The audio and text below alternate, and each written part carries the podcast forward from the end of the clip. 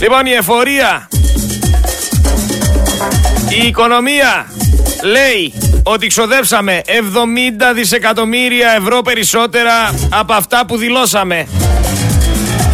Πού πήγανε τα λεφτά, ΟΕΟ? Πού είναι τα λεφτά? Ένα τεράστιο κενό φυσικά ανάμεσα στα εισοδήματα που δηλώνουν στην εφορία άνθρωποι και σε αυτά που ξοδεύουν. Καταγράφηκε στα στοιχεία της Eurostat και της ΑΔΕ για το 2022 και ρωτάω εγώ, μέσα σε αυτά τα λεφτά είναι και τα χρήματα των πολιτικών? Γιατί αυτή εδώ πέρα η έρευνα της Eurostat με την ΑΔΕ για το 2022 αποδεικνύει ότι υπάρχουν μαύρα λεφτά. Έτσι, το αποδεικνύει ξεκάθαρα. Και όχι λίγα, μιλάμε για 70 δισεκατομμύρια ευρώ. Πρόκειται για στοιχεία τα οποία αποδεικνύουν μια φοροδιαφυγή και συμφωνούμε μέχρι εδώ. Αλλιώς δεν δικαιολογείται αυτό το κενό. Το 2022 όμως ξοδέψαμε 154 δισεκατομμύρια ευρώ και δηλώσαμε στην εφορία 84 δισεκατομμύρια ευρώ. Δηλαδή αναζητείται η πηγή εσόδων ύψους σχεδόν 70 δις. Ακόμη πιο μεγάλο ενδιαφέρον έχει το στοιχείο ότι σε σύγκριση με το 2021 οι δαπάνες έχουν αυξηθεί κατά 25 δισεκατομμύρια ευρώ, καθώς εκείνη τη χρονιά είχαν βρεθεί στα 130 δις ευρώ. Δεν μιλάμε για το 19 με την πανδημία που ήταν 139 δις, που δηλώσαμε 78 μόνο. Με λίγα λόγια θέλω να σας πω ότι κάθε χρόνο έχουμε αυτό το κενό. Είναι αυτό το χάσμα ανάμεσα σε καταναλωτή και εισοδήματα.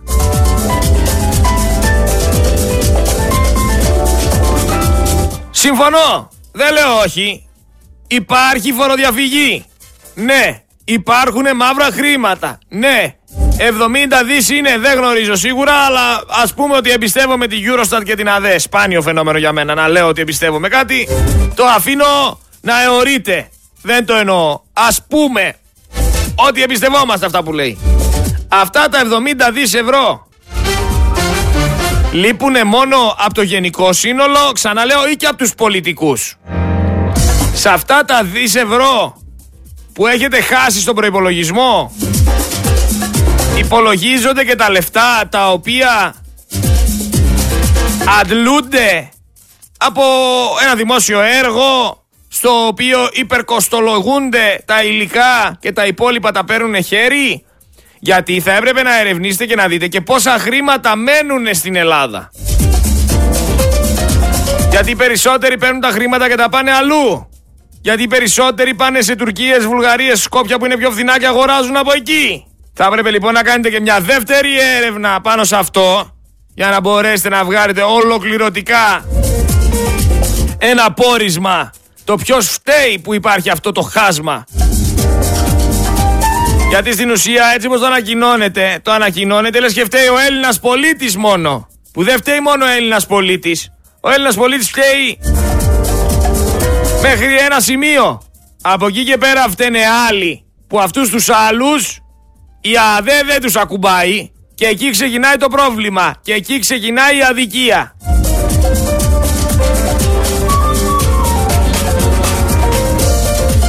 Βλέπω κάποια άρθρα που ανεβαίνουν τον τελευταίο καιρό. Είναι αυτά τα άρθρα που προσπαθούν να περάσουν ένα μήνυμα. Έτσι τα ονομάζω εγώ. Ένα μήνυμα. Γράφει τώρα Πυρηνέλαιο, ο άγνωστος ξάδερφος του ελαιόλαδου, την εποχή της ακρίβειας. Με λίγα λόγια τι θέλει να περάσει? Ότι και το πυρηνέλαιο μπορείτε να το πίνετε. Που είναι έγκλημα αυτό που κάνουν, αυτή η προπαγάνδα. Επίσης, μιας και μίλησα για λεφτά και κενά και χάσματα και εφορίες, επήλθε συμφωνία για αυξήσεις στα διόδια με βάση τον δείκτη τιμών καταναλωτή του Σεπτεμβρίου του 2023, αλλά και με προσθήκη μιας αύξησης με βάση τον δείκτη τιμών καταναλωτή το Σεπτεμβρίου του 2022, θα διαμορφωθούν, λέει το κράτος, νέες τιμές στα διόδια των εθνικών οδών. Ετοιμαστείτε λοιπόν για αυξήσεις μέχρι και στα διόδια. Να το σκέφτεσαι 2 και 3 φορές.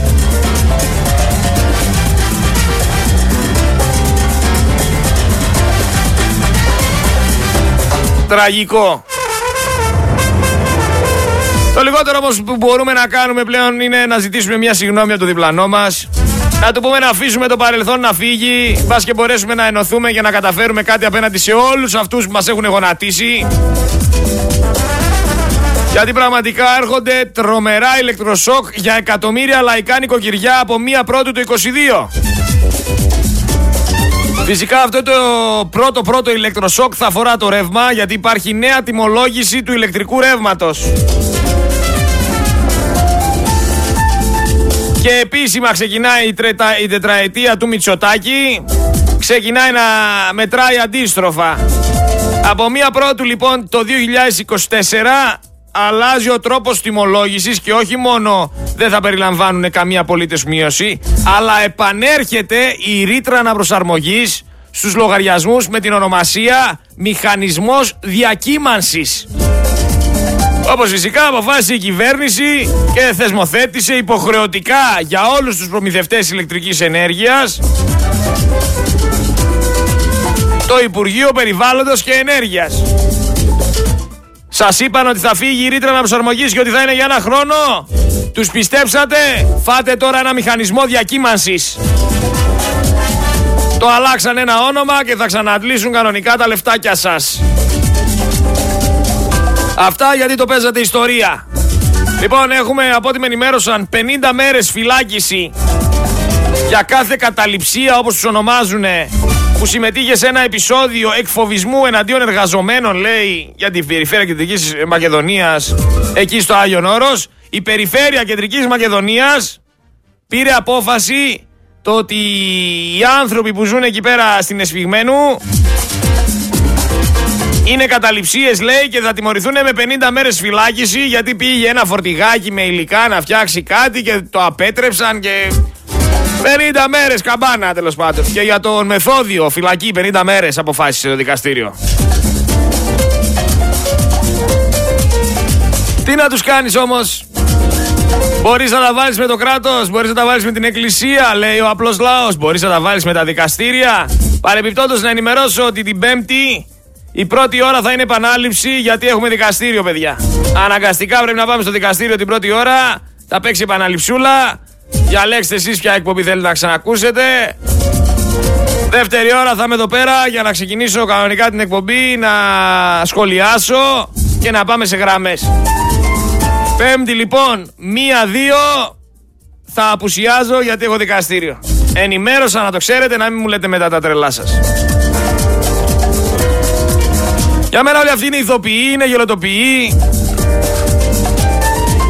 Η παρακμή της κοινωνίας, πώς να σας το εξηγήσω. Αλλά είναι και αυτοί που προωθούσαν την παρακμή με διάφορους τρόπους. Γιατί χάρη σε αυτή την παρακμή επιβλήθηκαν κανόνες και όρια τα οποία δεν έχουν αφήσει τίποτα όρθιο. Βλέπεις δηλαδή τον κάθε τρίτο τέταρτο να έχει δημόσιο λόγο, να επηρεάζει νέους και νέες. Βλέπουμε έναν άνθρωπο τώρα εδώ πέρα, τον Αλέξανδρο Αντωνόπουλο, ένας ηθοποιός, λέει, ο οποίος τι σχολίασε και περιέγραψε? Δεν έκανα, λέει, παιδί γιατί δεν ήθελα να είμαι δούλος. Σε συνέντευξη τα δηλώνει αυτά. Δηλώσα, λέει, δηλώνω, λέει, ελεύθερος. Θέλω, λέει, να είμαι ελεύθερος, γι' αυτό δεν έκανα παιδί. Αυτός λοιπόν ως μια νεοταξική προσωπικότητα παραποιεί τη λέξη ελευθερία. Η λέξη ελευθερία το μεταξύ σημαίνει αγώνας, μάχη, πόλεμος.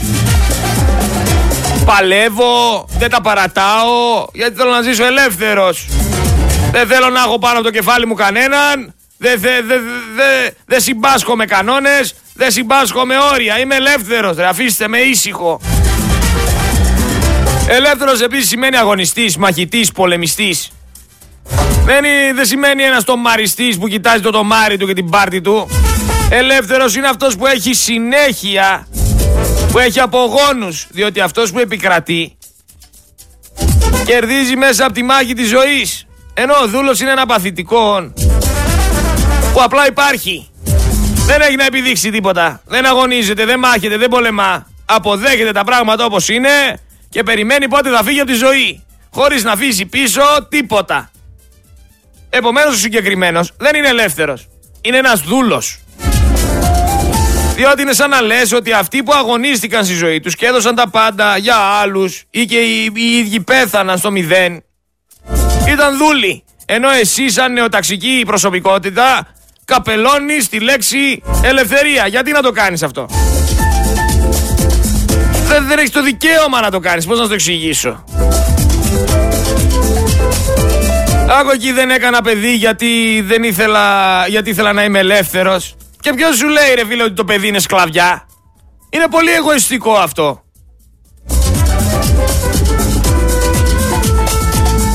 Σκλαβιά σημαίνει να μην έχεις ταυτότητα, να μην έχεις αυτογνωσία, να μην αντιδράς, να μην αγωνίζεσαι. Απλά να ζεις εκεί σαν ένας νεκρός. Και ακριβώς αυτό παριστάνεις εσύ, μια και εσύ που είσαι και ηθοποιός. Καταλαβαίνω τους ανθρώπους οι οποίοι δεν μπορούν να πιάσουν παιδί. Και τους σέβομαι απόλυτα. Και δεν λέω ότι δεν μπορούν να είναι ευτυχισμένοι. Φυσικά και μπορούν να είναι ευτυχισμένοι. Φυσικά μπορούν να υιοθετήσουν και ένα παιδάκι και να είναι μια πολύ υγιής οικογένεια. Και να ζήσουν ευτυχισμένα και αρμονικά τη ζωάρα τους. Κανένα πρόβλημα δεν υπάρχει. Δεν μπορείς όμως να βγαίνεις να περνάς ένα μήνυμα το ότι το παιδί είναι σκλαβιά. Και να το ακούνε χιλιάδες νέοι και να απορροφούν και να υιοθετούν τη δική σου γελία άποψη. Και δυστυχώς αυτοί οι άνθρωποι κατευθύνουν τη σημερινή κοινωνία. Και ο κάθε άνθρωπος που δεν σκέφτεται, που ακούει και απλά εφαρμόζει. Γι' αυτό χανόμαστε ως έθνος. Εξαφανιζόμαστε, το έχετε καταλάβει?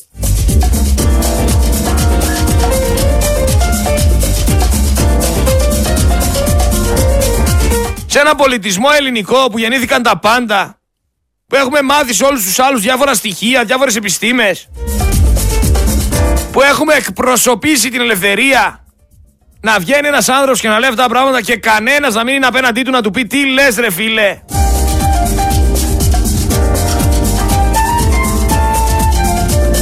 Δηλαδή, εντάξει, κάποια πράγματα να τα βάζουμε στη θέση τους, να μην το παρακάνουμε. Να είμαστε ξεκάθαροι.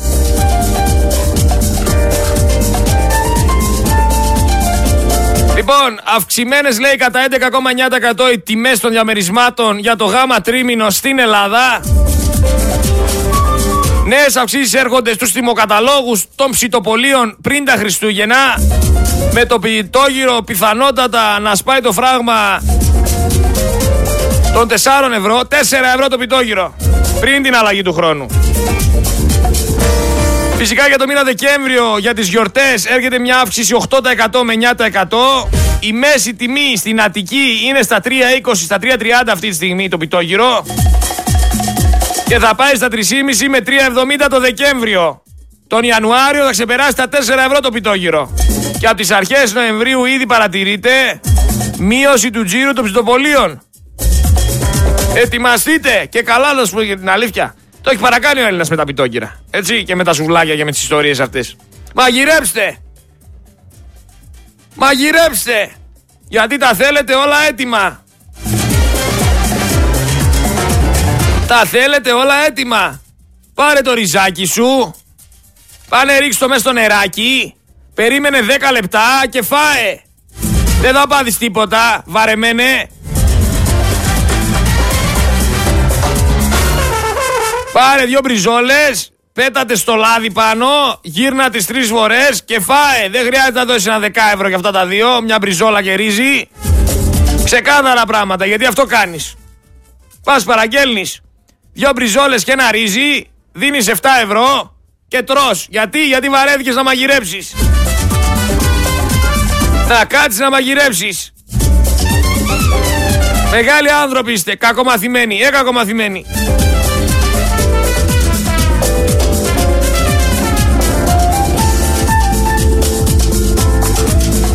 Λοιπόν, κλέβει, λέει, καρδιές τώρα εδώ στη Θεσσαλονίκη ο σταθμός Αγίας Σοφίας του Μετρό.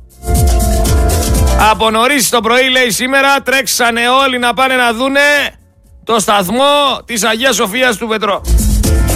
Τρομερό θέαμα, έτσι. Μεγάλες ουρές, λέει, σχηματίστηκαν για να κατεβούνε κάτω να δούνε τις εγκαταστάσεις. Ένα μετρό το οποίο παραδόθηκε μετά από 50 χρόνια και από ό,τι φαίνεται θα ξεχαστεί μέσα σε μία εβδομάδα. Γιατί από τη στιγμή που θα ανοίξει το μετρό, θα πάει περίπατο και το σκάνδαλο. Δεν θα το συζητάει κανένας. Έφυγε το σκάνδαλο. Τώρα τι ακόμα με το μετρό ασχολείσαι? Ακόμα με το μετρό πάει αφού το ανοίξανε. Ναι ρε φίλε, αλλά κλέψαν όσα χρήματα. Κράτησε και 50 χρόνια, καταστράφηκαν οικογένειες, οικονομίες, είναι απατεώνες, πρέπει κάτι να γίνει. Έλα ρε με το μετρό τώρα, έχουμε νέο κόλπο τώρα, έχουμε το flyover. Άσε το μετρό ρε του 1970 τώρα το έργο, ασχολείσαι ακόμα. Άκου τώρα πως το περνάει ο Έλληνας. Έχουμε νέο θέμα, έχουμε το flyover. Άλλα τόσα θα κρατήσει κι αυτό, μέχρι να βάλετε μυαλό. Και τη στιγμή που θα ανοίξει θα λέτε εντάξει το κάνανε, πάμε παρακάτω. Τι θα κάτσουμε να ψάχνουμε και να κάνουμε έρευνες? Εδώ έχουμε να μαγειρέψουμε. Αναρωτιέμαι όμως ποιος θα ανακοινώνει στην τηλεόραση από εδώ και πέρα τις περικοπές συντάξεων. Γιατί βγήκε η ανακοίνωση ότι στην ελληνική τηλεόραση πλέον δεν θα υπάρχει ο Γιώργος ο Αυτιάς, ο οποίος θα είναι υποψήφιος ευρωβουλευτής με τη Νέα Δημοκρατία.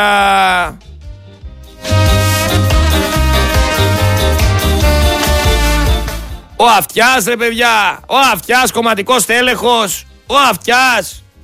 Υπήρχε τέτοια περίπτωση? Σοβαρά μιλάμε τώρα. Μα δεν το είχε δείξει ο άνθρωπος στο παρελθόν. Ο άνθρωπος δεν είχε τέτοια σημάδια. Το ότι ποτέ θα πολιτευτεί ή το τι είναι με τη Νέα Δημοκρατία. Την κουβέντα θέλω να σας πω ένα μεγάλο ευχαριστώ. Ένα διπλό ευχαριστώ. Σας το οφείλω δημοσίως. Μου κάνατε πρόταση να είμαι υποψήφιος όπου ήθελα και ό,τι άλλο ήθελα.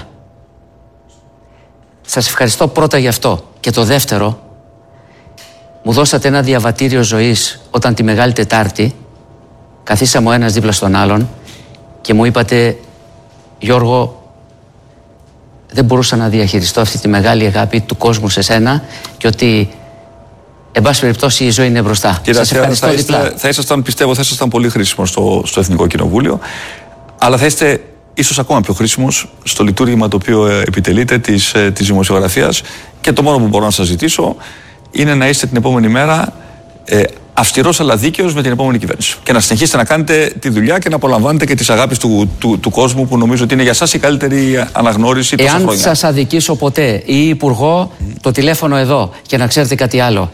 Μπορεί να μην θέλησα να μπω στο Ελληνικό Κοινοβούλιο, γιατί νομίζω ότι η φανέλα της Εθνικής έξω μου πάει περισσότερο. Σας ευχαριστώ. Να είστε καλά, κύριε Πρόεδρε.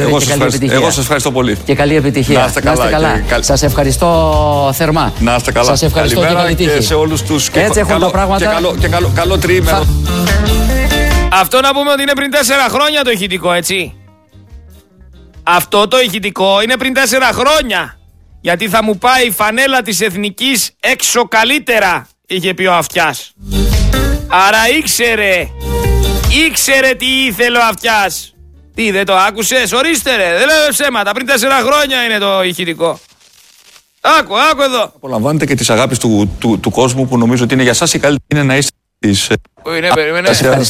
Θα είστε αυτή τη μεγάλη αγάπη του κόσμου σε σένα και ότι υπουργό το αναγνώριση. Πού το λέει? Μπορεί να μην θέλησα να μπω στο Ελληνικό Κοινοβούλιο, γιατί νομίζω ότι η φανέλα της Εθνικής έξω μου πάει περισσότερο. Σας ευχαριστώ. Να είστε καλά, κύριε. Πριν 4 χρόνια το είπα αυτό. 4 χρόνια αυτός εδώ πέρα ο Καλικάτζαρος ενημερώνει τον ελληνικό λαό. 4 χρόνια, ενώ ήδη ξέρει ότι θέλει να κατεβεί ευρωβουλευτής, ενημερώνει τον ελληνικό λαό. Ο Αυτιάς τόσο καιρό ήταν αντικειμενικός. Ο Αυτιάς τόσο καιρό ήταν ουδέτερος. Ο Αυτιάς τόσο καιρό έλεγε την αλήθεια, ενώ ήξερε ότι θα είναι υποψήφιος με ένα συγκεκριμένο κόμμα και το ήθελε. Μα το δήλωσε ο ίδιος. Αυτά για να μην με λέτε συνωμοσιολόγο και να μην λέτε ότι εσκεμμένα λέω πράγματα για κάποιους ανθρώπους. Εγώ τι λέω το έχω βάλει πάνω στη ζυγαριά πρώτα. Αλλιώς δεν βγαίνω να μιλήσω. Και το πρόβλημα ποιο είναι? Ότι υπάρχει τεράστια πιθανότητα να εκλεγεί και όντως ευρωβουλευτής ο Αυτιάς. Γιατί? Γιατί πιο πολλοί λένε πάμε να το ψηφίσουμε για ευρωβουλευτή, να μην το ξαναδούμε στην τηλεόραση. Εν τω μεταξύ, για τη βδομάδα που πέρασε και αναφέραμε για τη γιαγιά, αυτή η γιαγιά που με το ιστέρημά της πήγε και αγόρασε ένα ασθενοφόρο για το Μεσολόγγι, γιατί τους έχουν εγκαταλείψει και τη βγάλαν στην τηλεόραση. Και την ώρα που έλεγε μας εγκατέλειψαν, η παρουσιάστρια εκεί πέρα, η δίθεν δημοσιογράφος, σχολίαζε τα σεμεδάκια στο τραπέζι και στις τηλεοράσεις. Τρέξανε να βγουν φωτογραφίες με τη γιαγιά, όλοι πολιτικοί. Έτσι. Και αναρωτιέμαι και ρωτάω και λέω, ασχολήθηκαν τα κανάλια με αυτή τη γιαγιά, η οποία αγόρασε η καημενούλα με το ιστέρημά της ένα ασθενοφόρο.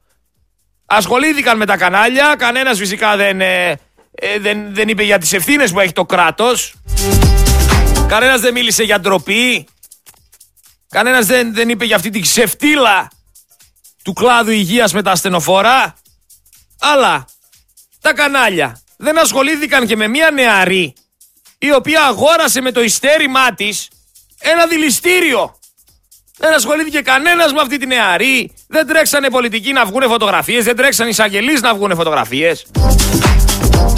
Μα η κοπέλα με το κομπόδεμά της αγόρασε ένα δηληστήριο. Πού τα βρήκε τα λεφτά, δεν αναρωτιόμαστε, έτσι. Γεια σου Αλεξία Μπακογιάννη. Να ζήσουν τα δηληστήρια.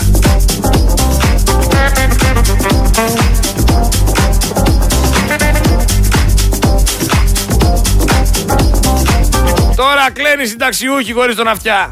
Εν τω μεταξύ έχουμε και ένα προκλητικό λόγο από τον Κώστα Καραμαλή του Αχιλλέα, ο οποίος τι δήλωσε ρε παιδιά, για να καταλάβεις τώρα τι γίνεται στην Ελλάδα.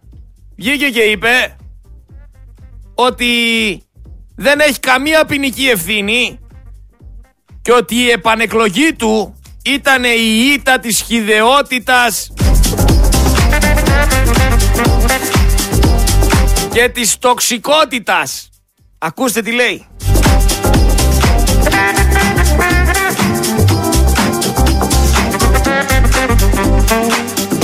Ότι είμαστε χυδαίοι και τοξικοί όλοι εμείς που είπαμε ότι υπεύθυνος για τα τέμπη ήταν ο υπουργός. Ο υπουργός που έβγαινε στη Βουλή και έλεγε ότι θα έπρεπε να ντρέπονται όσοι μιλάνε και όσοι αμφισβητούν την ασφάλεια στην Ελλάδα. Αυτός ο άνθρωπος βγαίνει τώρα και μας κουνάει το δάχτυλο και λέει ότι δεν έχει καμία ποινική ευθύνη και ότι όλοι όσοι σχολίαζαν ότι φταίει αυτός είναι τοξικοί και χυδαίοι. Είναι ντροπή και ντρέπομαι που θέτεται θέματα ασφαλείας και θα ήθελα να ανακαλέσετε αμέσως. Είναι ντροπή. Όταν σας εξήγησα και το ξαναλέω ότι το γεγονός ότι αυτή τη στιγμή υπάρχουν ειδοί διασφαλίζουμε την ασφάλεια. Είναι ντροπή και ντρέπομαι που θέτεται θέματα ασφαλείας και θα ήθελα να ανακαλέσετε αμέσως. Είναι ντροπή. Όταν σας εξήγησα και το ξαναλέω ότι το γεγονός ότι αυτή τη στιγμή υπάρχουν ειδοί διασφαλίζουμε την ασφάλεια. Πού είναι η ασφάλεια, πάνε ρώτα τις οικογένειες. Πάνε ρώτα τις οικογένειες των θυμάτων. Επίσης τι λέει ο Καραμαλής ο Κώστας. Είμαι λέει ο πρώτος που θέλω να χυθεί άπλετο φως. Αλλά κάποιοι λέει επέλεξαν την ακραία και χυδαία εκμετάλλευση αυτής της τραγωδίας.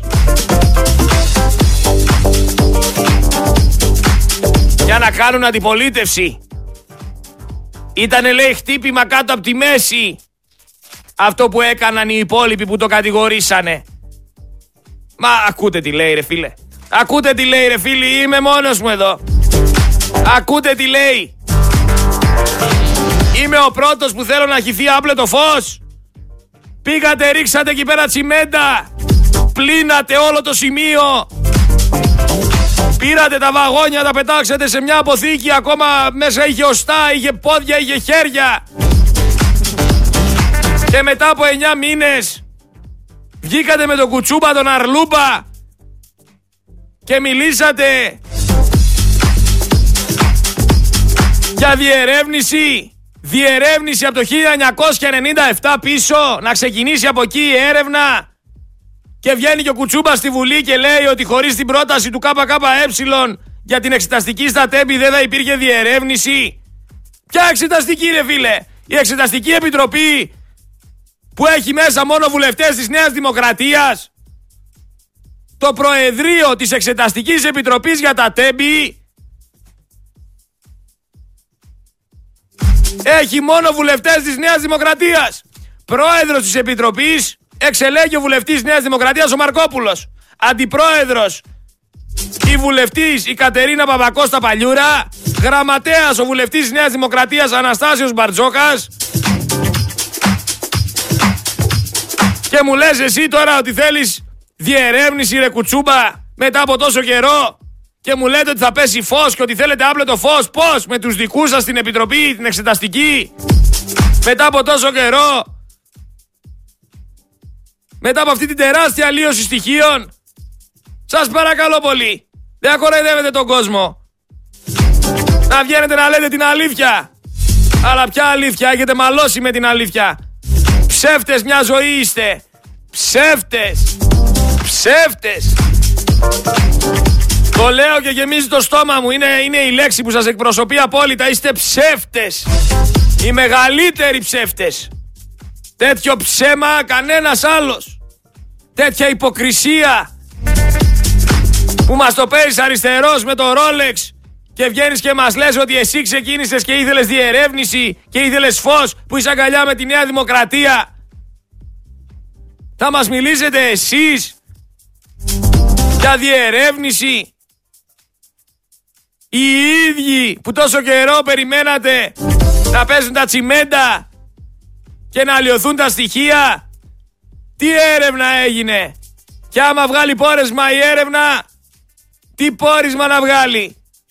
Αφού η Εξεταστική Επιτροπή είναι της Νέας Δημοκρατίας, υπήρχε περίπτωση η Εξεταστική Επιτροπή της Νέας Δημοκρατίας να καταδικάσει τον Καραμανλή και να βγάλει ότι φταίει ο Καραμανλής? Θα την πληρώσει κανένας υπάλληλος, αν την πληρώσει, αν γίνει η έρευνα. Κοροϊδευόμαστε εδώ πέρα και υπάρχει ακόμα κόσμος που τους πιστεύει. Υπάρχει ακόμα κόσμος που τους ψηφίζει, τους ψεύτες. Δηλαδή έλεος, έλεος. Χειρότεροι από τον Αρναούτογλου είστε, που βγαίνει και λέει ότι ο Κασελάκης τον θυμίζει, λέει, παρατράγουδο της Ανίτα Σπάνια. Δεν λέω όχι, όντως θυμίζει παρατράγουδο ο Κασελάκης. Αλλά και εσύ, ρε Αρναούτογλου, παρατράγουδο είσαι, που με έβγαινες με την Κλάρα την Αγελάδα στην τηλεόραση. Σε παρακαλώ τώρα, που με γλύφεις το Μητσοτάκη εκεί πέρα. Τα χέρια του μόνο δεν του έγλυψες στη συνέντευξη που τον πήρες. Μόνο τα χέρια δεν έγλυψες. Και τι όμορφος που είσαι, και τι ωραίος ο γιος σου, και τι καλός μπαμπάς που είσαι, και φτάνει. Φτάνει, βγες πες αλήθειες στον κόσμο. Έχεις γίνει και εσύ σαν του Λούμπα.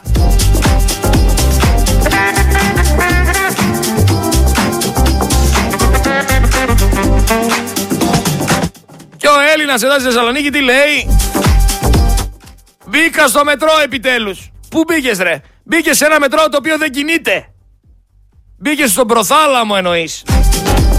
Σου ανοίξανε τον προθάλαμο για να χαίρεσαι, για να νομίζεις ότι έχει τελειώσει το μετρό. Έλα που δεν έχει τελειώσει, και έλα που είσαι γαϊβάνι και πρέπει να το πάρεις απόφαση. Απ' την άλλη έχουμε, λέει, ένα βραβείο το οποίο απονεμήθηκε στην ελληνική αστυνομία για εξάρθρωση σπήρας που έκλεβε οχήματα. Δηλαδή δίνουμε και βραβεία πλέον στην ελληνική αστυνομία για να κάνει τη δουλειά της. Η ελληνική αστυνομία φυσικά, έτσι, που γυρνάει στα καφενεία. Γιατί δεν λέμε για όλους, λέμε για κάποιους. Ξέρεις, η ελληνική αστυνομία πλέον λειτουργεί με ένα συγκεκριμένο τρόπο. Η ελληνική αστυνομία πλέον έχει στέκια. Ένα στέκι που έχει είναι στο λιμάνι.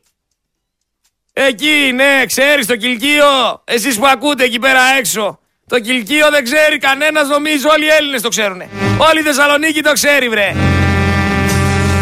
Τότε στο Κιλκείο, εκεί στο λιμάνι, γίνεται του αστυνομικού.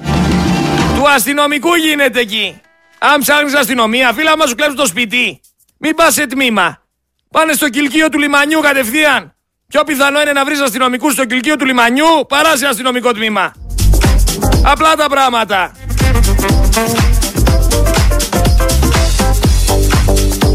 Ο Μα και Ντόμπρα, κι αν παρεξηγείται κάποιος, πρέπει να ξέρει ότι παρεξηγείται με την αλήθεια. Γιατί ξέρετε όλοι ότι είναι αλήθεια αυτό που λέω. Και μην κρύβεστε πλέον από πίσω το δάχτυλό σας. Υποτίθεται ότι φοράτε παντελόνια. Υποτίθεται ότι είστε άντρες. Δεν είναι κακό λοιπόν να παραδεχθείτε ότι συχνάζετε όλη μέρα σε ένα κηλικείο. Δεν είναι κακό να παραδεχθείτε ότι παρκάρετε τις μηχανές και τα αυτοκίνητα τα περιπολικά και κατεβαίνετε και πίνετε καφεδάκια. Δεν είναι κακό, αλλά είστε υποχρεωμένοι απέναντι στον Έλληνα πολίτη όταν σας καλέσει να παρατήσετε και τον καφέ και τα κουλούρια και τα ντόνατ, να σηκωθείτε και να πάτε να το βοηθήσετε, γιατί ο Έλληνας πολίτης σας πληρώνει. Προχθές το Ρεόκαστρο, έχει παρκάρει ένας χαζοβιόλης πάνω στο κεντρικό δρόμο και έχει έρθει ο αστικατζής και δεν χωράει να περάσει, να στρίψει συγκεκριμένα. Έχει παρκάρει ο χαζοβιόλης εκεί και ο αστικατζής δεν χωράει να στρίψει. Και φτάνει σε σημείο να έχει έρθει και δεύτερο αστικό από πίσω. Και σταματάω κι εγώ, γιατί δεν χωρούσα ούτε εγώ να περάσω με όλη αυτή την κατάσταση με τα αστικά εκεί και το χαζοβιόλι που ήταν παρκαρισμένος. Και ρωτάω, ρε παιδιά, την αστυνομία την πήρε κανένας τηλέφωνο? Και λέει ο αστικατζής γελώντας τώρα, τους έχουμε πάρει λέει εδώ και ένα μισάωρο και δεν έχουν έρθει. Και την προηγούμενη φορά λέει τους πήραμε που είχε γίνει κάτι παρόμοιο και δεν ήρθανε ποτέ λέει. Ήρθε μετά από μία ώρα ο ιδιοκτήτης του αυτοκινήτου και η αστυνομία ακόμα δεν είχε έρθει. Θέλετε να σας πω πόση ώρα είναι το αστυνομικό τμήμα από εκεί που έγινε αυτό το πράγμα, αυτό το συμβάν? 5 λεπτά. 5 λεπτά απέχει το αστυνομικό τμήμα από εκεί πέρα που έγινε αυτό το πράγμα με τα αστικά. Δεν σηκώθηκε ούτε ένας αστυνομικός από την καρέκλα να πάει μέχρι εκείνο το σημείο να βοηθήσει τους αστικατζίδες, να βοηθήσει τα μέσα μαζικής μεταφοράς. Πόσοι άνθρωποι ρε φίλε αρχίσανε στις δουλειές τους? Πόσοι άνθρωποι πήγανε πίσω το πρόγραμμά τους γιατί δεν σηκώθηκε ένας να κάνει τη δουλειά του? Κατάλαβες? Αυτό κάνει η ελληνική αστυνομία αυτή τη στιγμή. Και δεν μιλάμε για όλους, ξαναλέω. Μιλάμε για συγκεκριμένους. Εγώ πάντως έχω πάει σε αστυνομικό τμήμα του Ωρεοκάστρου, ξαναλέω, της ασφάλειας συγκεκριμένα. Δεν έχω κάτι να κρύψω. Και είχε μέσα, καλοκαίρι ήτανε, και είχε μέσα ένα άτομο. Ένα άτομο. Και όταν μπήκα μέσα στο αστυνομικό τμήμα εγώ, δεν ήταν κανένας. Και λέω, παιδιά, καλησπέρα από εδώ, καλησπέρα από εκεί. Τίποτα πουθενά. Εν τω μεταξύ, αρχίζεις και αναρωτιέσαι. Λες, καλά ρε φίλε, δεν προσέχει κανένας στο αστυνομικό τμήμα. Υπάρχουν έγγραφα, υπάρχει αποθήκη με κατασκεμμένα, υπάρχει το οτιδήποτε μπορεί να υπάρχει μέσα στο αστυνομικό τμήμα. Δεν ελέγχει κανένας. Δηλαδή, μπήκα εγώ μέσα σε ένα τμήμα και είμαι μόνος μου. Δεν είναι κανένας εκεί να δει τι κάνω. Πες ότι εγώ ήμουν εγκληματίας. Πες ότι εγώ ήμουν κλέφτης. Και άρχισα εκεί να αρπάζω φακέλους και χαρτιά και να τα βάζω στις τσέπες μου. Ή να προσπαθούσα να μπω μέσα σε μια αποθήκη οπλισμού ή κατασκευμένων όπλων και να έπαιρνα ένα όπλο. Δεν ελέγχει η ελληνική αστυνομία το τμήμα. Ήρθε μετά από 5-6 λεπτά ένας τύπος, ανέβηκε πάνω, το λέω, καλά ρε αδερφέ, μόνος σου είσαι εδώ πέρα μέσα? Έχει 7 γραφεία. Όλοι λείπουνε λέει με άδεια. Με έχουν αφήσει λέει αστυνομικό υπηρεσία. Τι μου είπε? Όλοι άδεια. Ο διοικητής του λέω, που είναι ρε παιδιά, διοικητής τέτοια. Λείπουνε όλοι λέει, φίλε, πες μου τι θέλεις. Και με ύφος, ξέρεις, άσχημο. Ρε αδερφέ, τι θέλω? Ήρθα στο αστυνομικό τμήμα και είσαι μόνος σου. Τα τηλέφωνα να χτυπάνε παράλληλα. Και ο καημένος αυτός, τον λυπήθηκε η ψυχή μου. Έτρεχε δεξιά-αριστερά να τα προλάβει όλα, γιατί όλα τα άλλα τα τομάρια πήραν άδεια, σηκώθηκαν, έφυγαν. Ολόκληρο αστυνομικό τμήμα, ένα άτομο. Πάμε καθόλου καλά? Το έχω ζήσει. Και όποιος θέλει να το αμφισβητήσει, εδώ είμαι. Χαιρετίσματα και στην κυρία Αφροδίτη, που πήγα 5 φορές εκεί να τη βρω και έλειπε γιατί είχε προσωπικούς λόγους. Και ήτανε κάπου ήτανε. Είχε πάει να πάρει καφέ, είχε πάει δεν ξέρω που ήτανε. Έλειπε πάντως κάθε φορά που πήγαινα εκεί πέρα. Τι σύμπτωση κι αυτή. Και ξαναλέω, εγώ θα λέω την αλήθεια. Και θα λέω όσα ζω έτσι ομά και ντόμπρα. Δεν έχω να κρύψω τίποτα από κανέναν. Μήνυμα λέει από το Σαμαρά τώρα ότι η Νέα Δημοκρατία κινδυνεύει λέει να χάσει την ισορροπία της. Ξύπνησε ο Σαμαράς, παιδιά. Είναι λέει κακή ιδέα η επίσκεψη Ερντογάν. Γεια σου ρε Σαμαρά, είναι κακή ιδέα η επίσκεψη του Ερντογάν, αλλά δεν είναι κακή ιδέα, Σαμαρούκο. Σαμαρούκο, εγώ δεν ξεχνάω εύκολα. Σαμαρούκο, άκουσε με, εγώ δεν ξεχνάω εύκολα. Κακή ιδέα είναι να έρθει ο Ερντογάν, δεν είναι όμως κακή ιδέα να απολύσεις μια καθηγήτρια επειδή έπιασε το γιο σου να τη γράφει.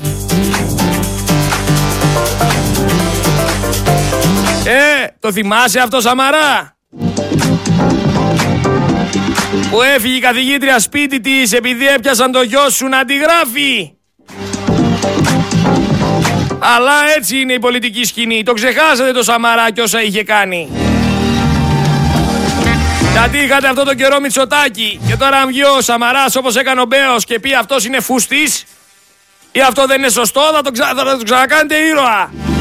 Άμα λίγο καιρό μείνει στην αφάνεια κάποιος, διαγράφεται το παρελθόν του. Και αν πει κάτι καλό, ξαναγίνεται ήρωας. Αυτή είναι η Ελλάδα των χρυσόψαρων.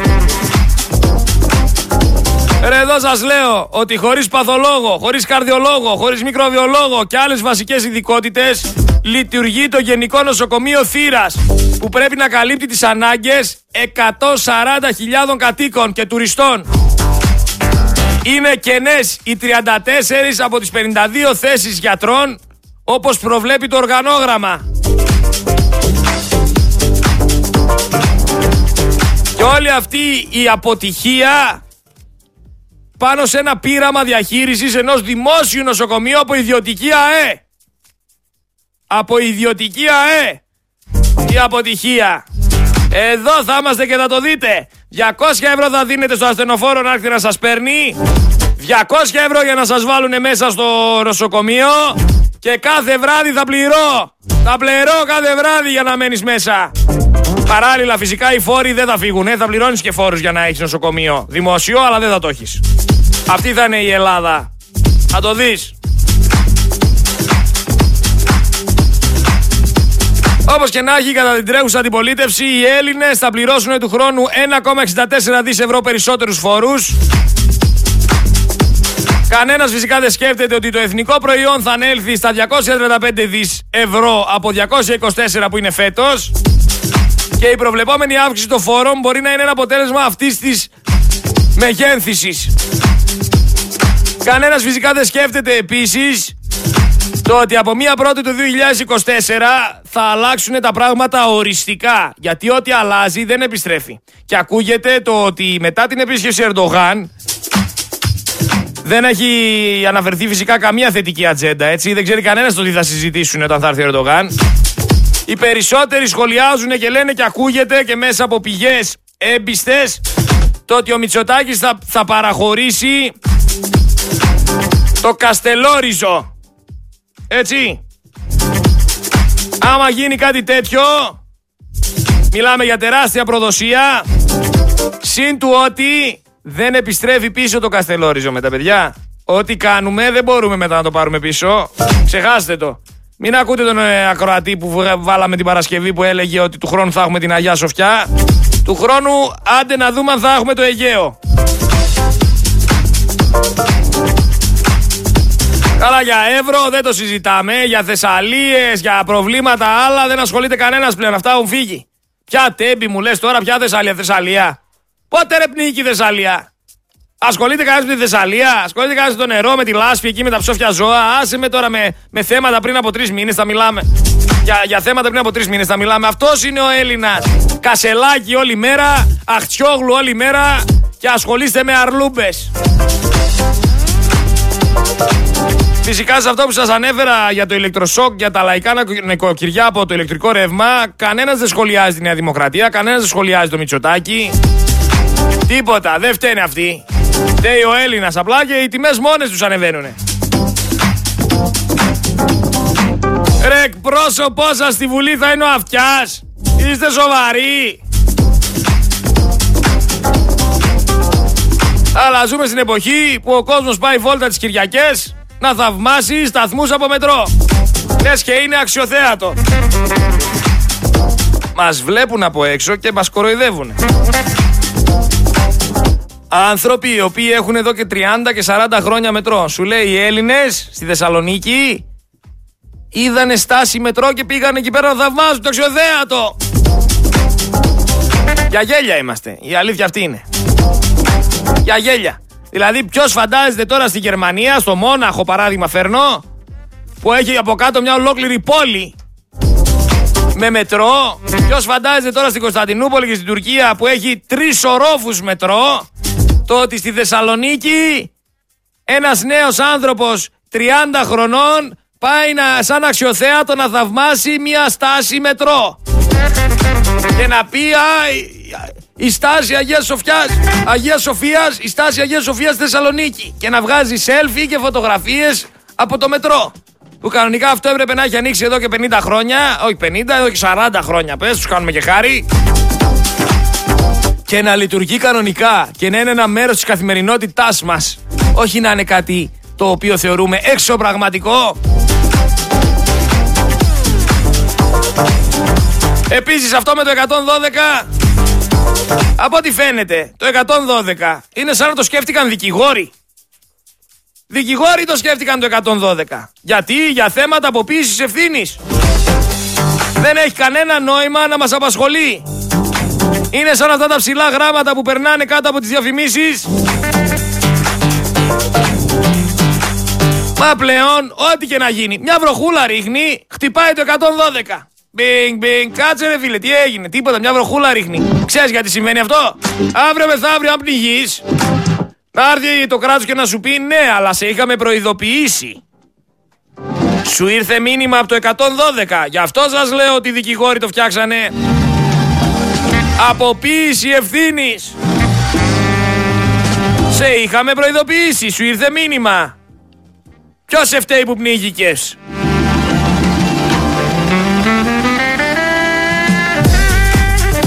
Απ' την άλλη λέμε για την υποθαλάσσια της Θεσσαλονίκης ότι ευτυχώς που δεν ξεκίνησαν τα έργα.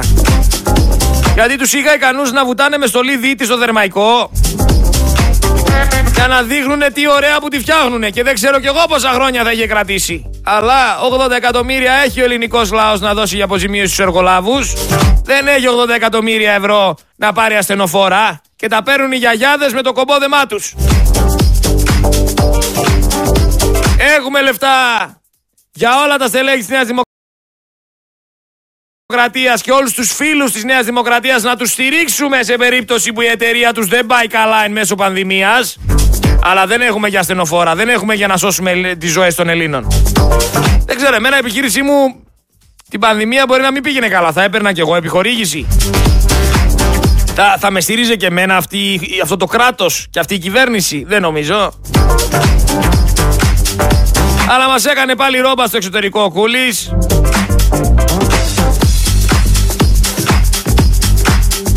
Και άλλη μια φορά. Με όλο αυτό το θέμα με το Predator, το οποίο οι ξένοι προσπαθούν με κάποιο τρόπο να μάθουν πράγματα και όλοι οι Έλληνες το θάβουν. Ο Κούλης που δεν εμφανίστηκε στην Επιτροπή όταν ήρθε στην Ελλάδα.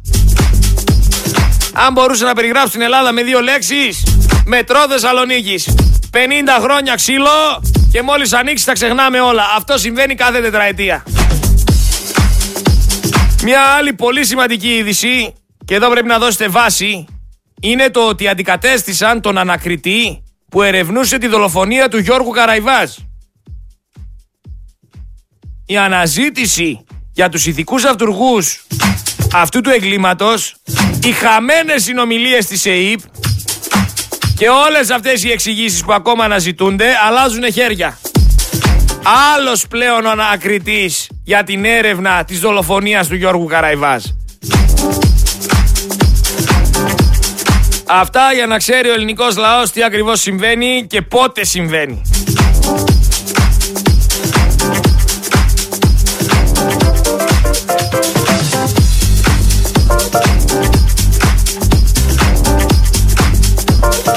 Αυτά για να είμαστε ξεκάθαροι μεταξύ μας, φίλοι μου.